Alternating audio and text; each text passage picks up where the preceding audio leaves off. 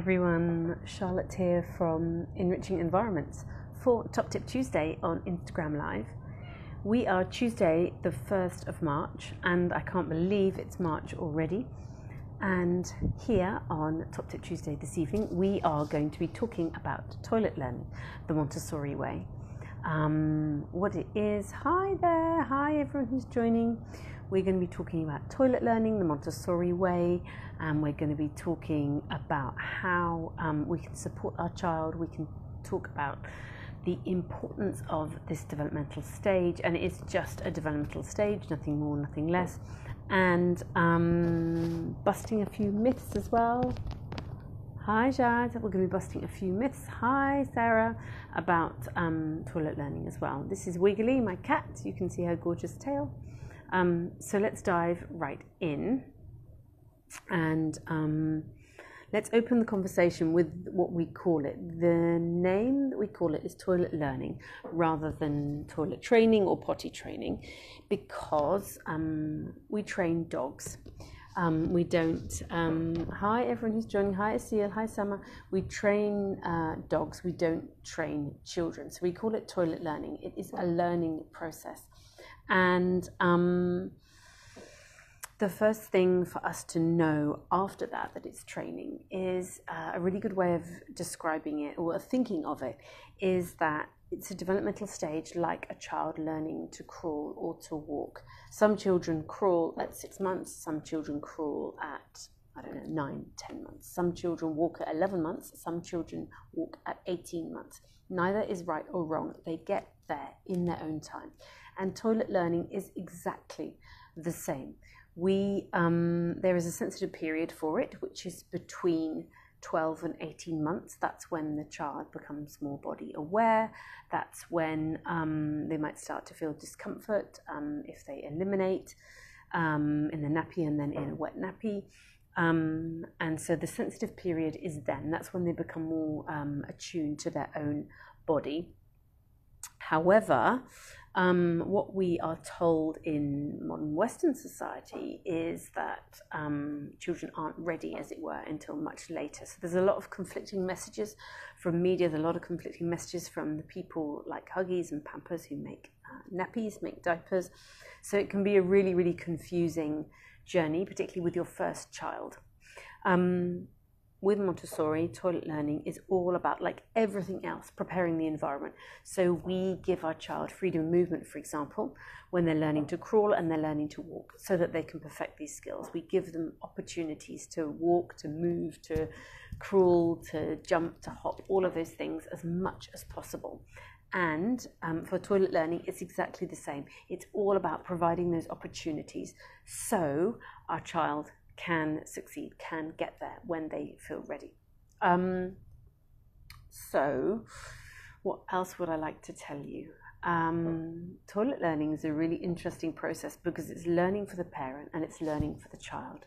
So the child learns body awareness. The child learns um, what elimination is, what their body does when they eat something, then it's eliminated. All of this um, things about their body and body awareness um, happens during toilet learning. They learn about the process and the systems of their body. And then um, the child also learns autonomy. So they learn that they have control over what their body does. They learn over a period of time that they can hold themselves, that they can hold maybe a couple of seconds initially, or they learn that they can hold their bladder, they can hold their bowels, you know, for you know a couple of minutes, quite a long time as they get older. So it's all a learning process of autonomy, so control, um, and body awareness. That's what. Hi, everyone who's joining. Sorry, I'm not keeping up. Um, and for the parent, the learning is patience and submission. And I said this to one of the parents um, of one of the, the children in my class this afternoon, actually. It's all about patience and submission. For hi, Tanya, for uh, for adults, for the parent, and patience, because every child is on their own timeline, and this um, may come in a couple of days for some children, a couple of weeks for other, and a couple of months for other children. And um, submission. So, submission means that we relinquish control. our work as a parent, as the adult in this situation, and me, for example, as an adult in a toddler environment, in a toddler community, it's very much submitting to where the child is in that moment. And it's the same for us as parents. And with my own two children, it was the same. Just relinquishing control, knowing that once we prepare the environment, like every other skill, like every other developmental stage, our child will get there. So, in terms of um, submission in this stage, it's submitting to knowing that there will be misses. Um, this is a really big part of this topic, actually. In the same way that we don't call it training, we call it learning, we also call them misses, not accidents, because an accident is a loaded word. Whereas if we say a miss, it's literally factual. You missed the toilet, you missed the potty. That's what it was. It's just a miss. So we call it a miss. And, um, and moving into that topic actually of the language we're using around this is always very positive, always very, very encouraging. We don't need to praise and we don't need to offer rewards, but it's very light and easy. It's no drama. When a miss happens, we help our child go to the bathroom and they change out of their wet undies and they dry change into new ones. Like it's no drama, it's no um, fuss, and part of our preparation and um, um, part of our preparation is emotionally getting ourselves ready for that. Like, okay, I know that there's going to be misses. Whether we do a traditional potty training, like a strict, rigid thing, or we do this toilet learning, there are going to be misses. You know, my seven year old and almost five year old have misses occasionally when they're playing, when they're laughing too much, when they tickle each other too much. You know, misses happen. And the main thing for us is just to be prepared for them. Emotionally prepared, knowing that's going to happen, and then physically prepared, you know, with changes of clothes and bags for wet clothes and all of those type of things. But, um, the emotional preparation for us is involved, what's involved there is thinking, you know, how do we feel about elimination? Do we let our child come into the bathroom with us now? Have they seen us go to the toilet? Have they um, experienced that? Do they know the sequence of events? The parent I was speaking to today was saying that her son knows the sequence of events, so that after you go to the bathroom, you flush, you wash your hands, and he reminds her of that process. So that's great, and, and it's really interesting because when we think of toilet learning, it covers so many skills. You know, this is the work of the toddler age group. You know, um, I know that many schools have thought we'll be talking about teaching our toddlers colours and how many words they know and and and starting on maths or all these other crazy things. But really honestly the real work of toddlers is helping them into this developmental stage of toilet learning with no shame with lots of encouragement and with no drama, literally helping them move into this stage as a natural part of becoming, uh, of being a human being and becoming a preschooler, mo- moving into that next stage of development. Um, there is nothing more important in the toddler age than um, supporting them in this developmental stage of to- toilet learning. Um, as a, you know, circling back to what I said about body awareness and autonomy. Toilet learning, hi Stephanie, hi everyone who's joining. Um, toilet learning is really, really important because um, it sends them messages, it gives them messages about how they feel about their bodies. You know, if we um, get annoyed when there's a miss, if we use words like dirty or, um, you know, dirty for making a mess or dirty for hi david um, for uh, if they when they have a miss then that has a massive impact on their body how they feel about their body and also um, toilet learning and how they feel their body about their bodies in this stage is going to have an impact on their intimate life and what they feel in terms of shame when they're older when they're grown up and i know that seems like a really intense and hectic thing to be thinking about when we're talking about a toddler and toilet learning. But this is a really crucial period. Um, you can look at the work of Erik Erikson, um, and he divided uh, all of um, human life um, um, into different stages, and there's a conflict in each stage of um, what the lesson there is to be learnt. And in this toddler stage, it's all about shame and about guilt. Um, autonomy versus shame and guilt is what it is. And it's all linked in to this toilet learning experience. And if we can um, support this process, and it really is a process, it's not an outcome, this process with um, lots of love and lots of respect for the child's body, then we can really, really give them this um, foundation of um, strong, um, what's the word?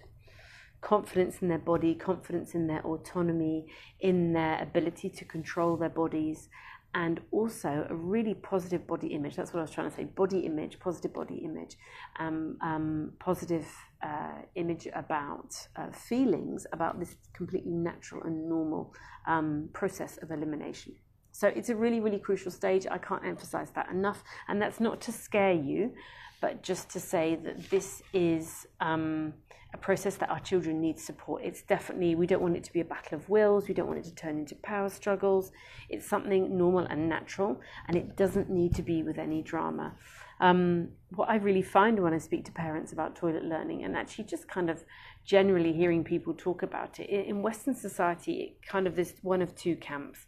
One is that, that it's training and we want to um, get it done in a way that there's no misses and it's sort of like perfect and we're reaching, we're um, striving for this ultimate goal. Um, which obviously is unattainable. So we want it to be all kind of nicely packaged and um, done and dusted in a couple of days, and then there's no more misses or accidents, as people call them. There's no more misses, and it's all done tidy away. You know, move from disposables to underwear, and that's it. Halas, finished. So there's that that area of control, which um, is quite uh, dominant in Western society. And the other side of it as well is it's something to be feared. It's, you know, the dreaded potty training and all of this kind of very negative language around it, which of course our children are going to pick up. If we have this um, negative feeling about it and this energy that's really heavy about it, and then it's a chore that, of course, our children are going to pick up on that as well. So I promise you, there's nothing to be feared. It's all about the preparation. So make sure you've got lots of changes of clothes. Um, it's all about the preparation, emotionally and physically for us. There's nothing to be scared of, and there's nothing to control. Remember, our role is submission, really giving in to um, this process and honoring our child's journey in that. Excuse me while I take a sip of water. Um, and I'll just check my notes that I haven't missed anything. Um,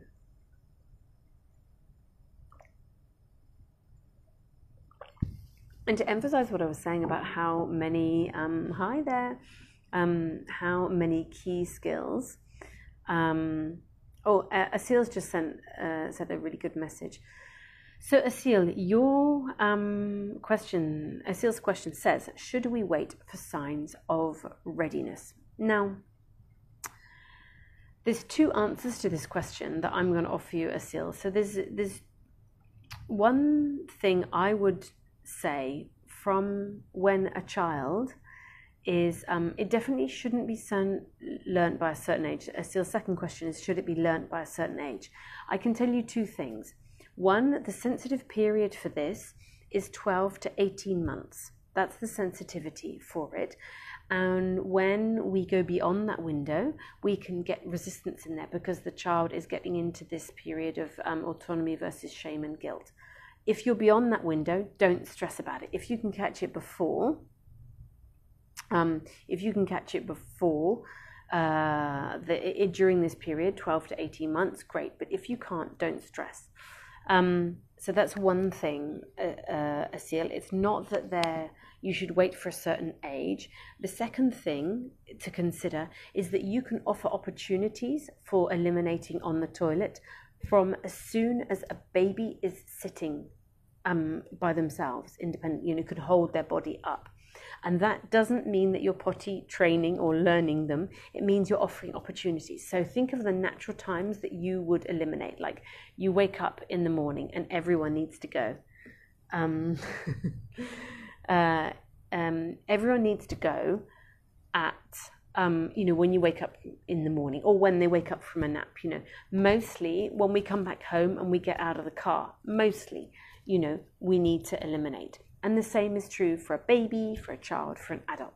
So you could offer those opportunities, and it literally is an opportunity. It's not anything more than we're all going to the bathroom when we get back in the house, for example, like that. Um, the main thing is just making sure that you've got a completely chill and relaxed attitude to it. I'm not saying you could you should take her out of nappies. I'm not saying anything else. It's just providing opportunities. It's no training. It's so that they get used to the feeling of sitting on the loo. It's so they get used to the feeling of maybe one day we will come out. Maybe one day poo will come out. You know, it's just getting them to have that sensation because eliminating into potty or eliminating into the toilet is a very different feeling to eliminating into a nappy. So we want to be able to give them that experience of that feeling from a, as early age as possible. So it's normal, so it's natural to them. Um, so you are 25 months, okay? Uh, so she is 25 months. So what you can do is um, just offer opportunities, as I've just said, and then what you can do hi everyone who's joining. Um, and then what you can do is you can make sure that you are always changing her standing up. That's really really important so she's got a bit of um, autonomy.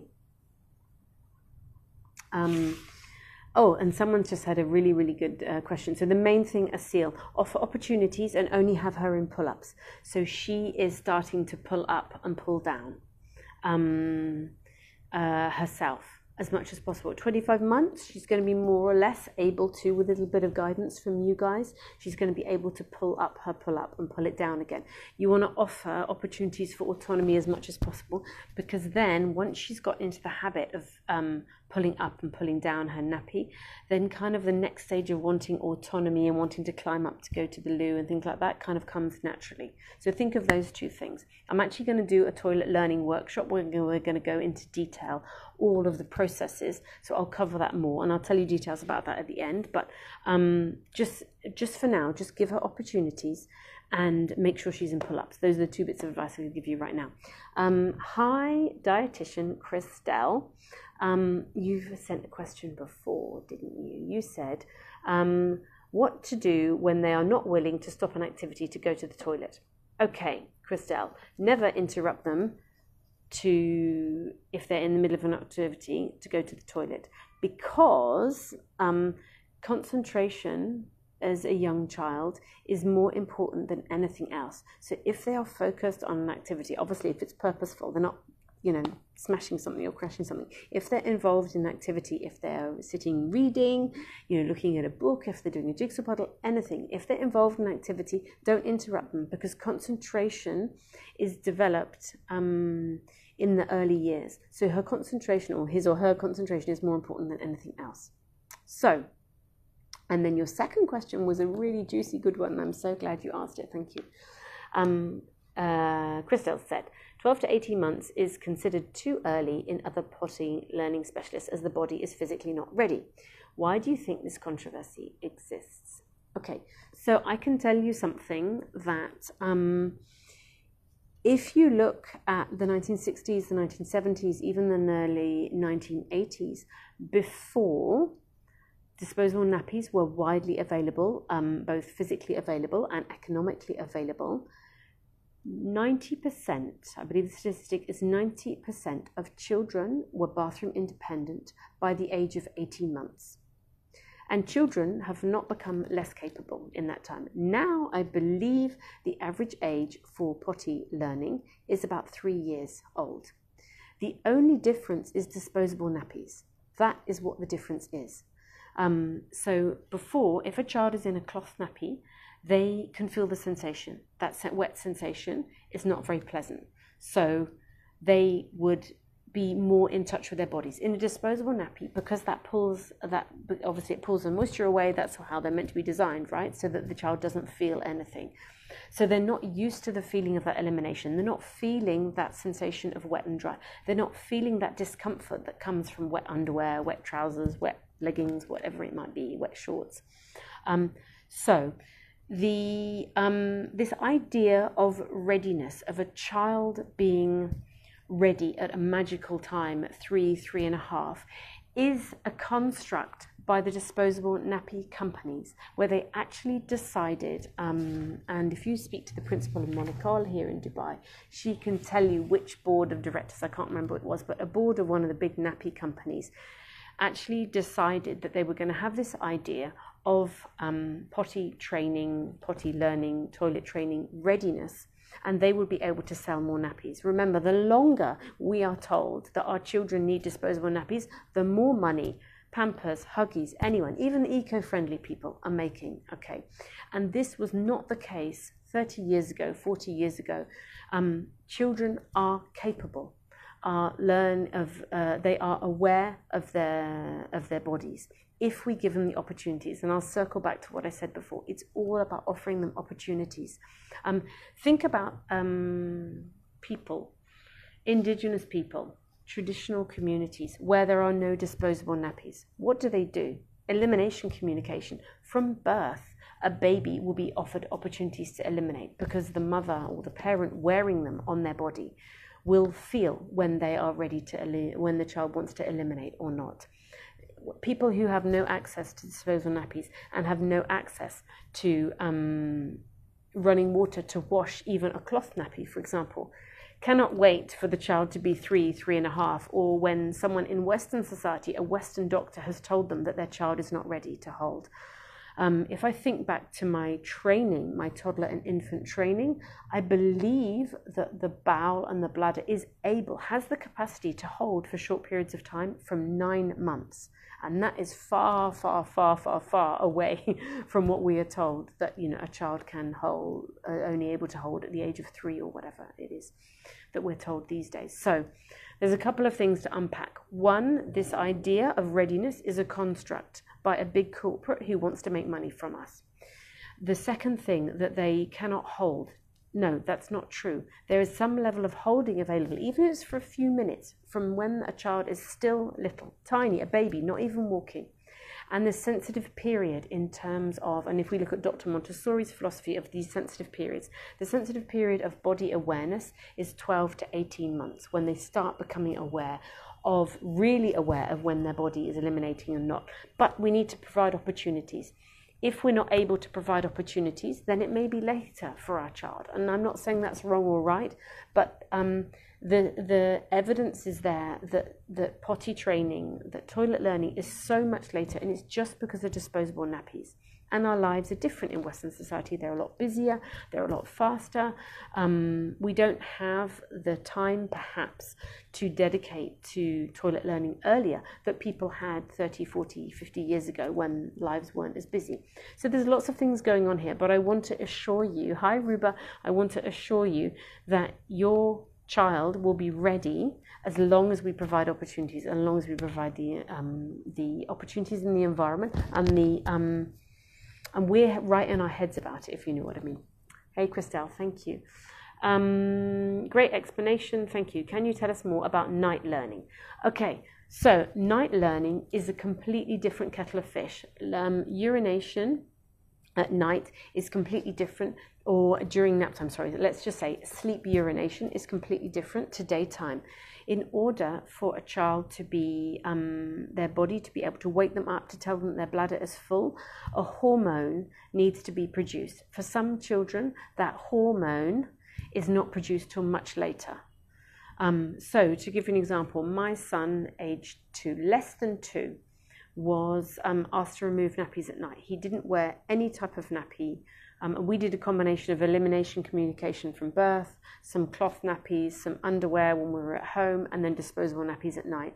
And before the age of two, he was completely dry day and night. He asked to remove his nappies at night. Well, actually, no, he didn't ask to. He just removed them and then screamed because he didn't want to wear them.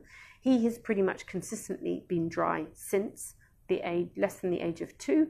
Um, I know when he's getting sick because he'll wet the bed at night when he's getting sick. My daughter is seven and she is not consistently dry every night. And it's just this hormone. For her, this hormone hasn't kicked in yet. For my son, it kicked in very, very early.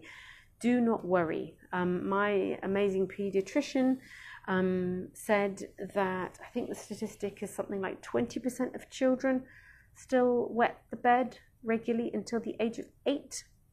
Um, and he was like, do not stress. She's where she's meant to be. If by the age of eight she's more wet than dry, then yeah, let's have a look at it. But don't stress beforehand. And now it's so funny that, um, or maybe even be the age of seven, that 20, 15 to 20%. Um, but since she turned seven, just like in the past month or so, I've noticed her dryness is much more. She's maybe wet one or two nights of the week um, where she's wetting the bed. So it's honestly, night learning is a completely different kettle of fish. Don't stress about it, don't worry about it. Get them in contact with their body during the day. That's most important. Um, hi, Asil. Your question is Do we continue to keep nappies on at night or let them wet the bed? Depends. If they're happy to wear a nappy at night, then you can keep a nappy on at night. But if they don't want to, we can't force them to wear a nappy and let them wet the bed. Um, and then again, that's a natural learning process. But it's all about the hormone. It's not whether it's wrong or right. If the hormone isn't developed yet, in um, that that lets them that lets their body know, lets their brain know, that signals the brain that the bladder is full, then I mean, no, no, no. I've seen you can get like um, training pants that send off an alarm or something at night. It's like sounds to me like so barbaric. Um, and I know that there's lots of potty training specialists and stuff who would disagree with me, and I know there's loads of different schools of thought. I completely appreciate that. But I do know that there is this hormone at night. It's completely different. Night urination is different, and don't stress about it offer opportunities during the day. Honestly, that's the best thing we can do. Just offer opportunities during the day. When we need to go to the loo, then invite our child to go to the loo as well. You know, it really is as simple as that. Um, and just let it be really, really easy. Um, just be really mindful of the energy we're bringing to it, you know, and make sure you're prepared for spills. You know, when you go out and about, have you got clean clothes? Have you got a plastic bag um, to put wet things in? Is it easy to clean up at home? All of that stuff, you know. Just let it be um, really, really easy. Anyway, sorry, I've talked for so long. You know, the workshop I actually did when I spoke to a parent this afternoon, I think it was almost an hour we spoke for.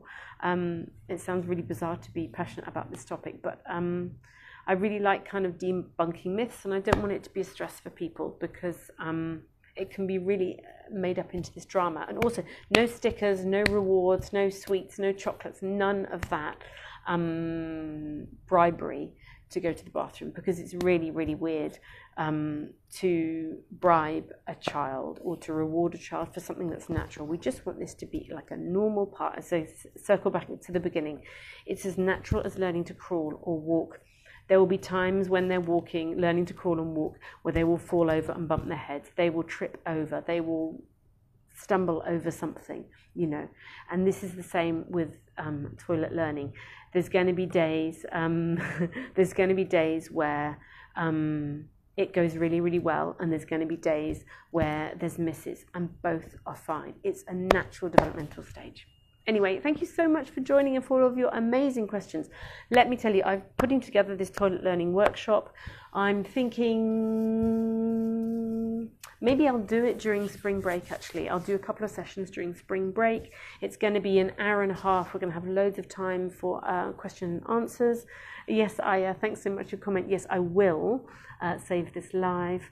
Um, and Asil, your question. Sorry, one more thing. Is it a good idea to keep the nappy off at home when they're toilet learning? Yeah, keep the nappy off as much as possible during toilet learning because we want them to feel what it likes to be what it is like to feel wet we want them to see and feel wee running down their legs because then they know that there's something not quite right hey and that's why it's a miss it's like oh you missed the toilet let's go there now and you can put some clean undies on super like super super um super free and easy. Um, I will put on my feed um, when we do the toilet learning workshop for spring break. Um, and what I'll do in the toilet learning workshop is we'll go through step by step how you do that process, how you go from nappies to no nappies. What is the emotional preparation you need to think of? What the physical preparation? What do you need in your home? How do you need to set it up? The importance of autonomy, the importance of the child doing everything. So I'm going to cover all of that, but um, I'll let you know on my feed when that is coming up. Thank you so much for joining all of you. I will put this on all of the platforms. This will be on IG Live, this will be on YouTube, Spotify, and iTunes. Thanks so much for joining me. I love you all, and I'll speak to you soon. Bye bye.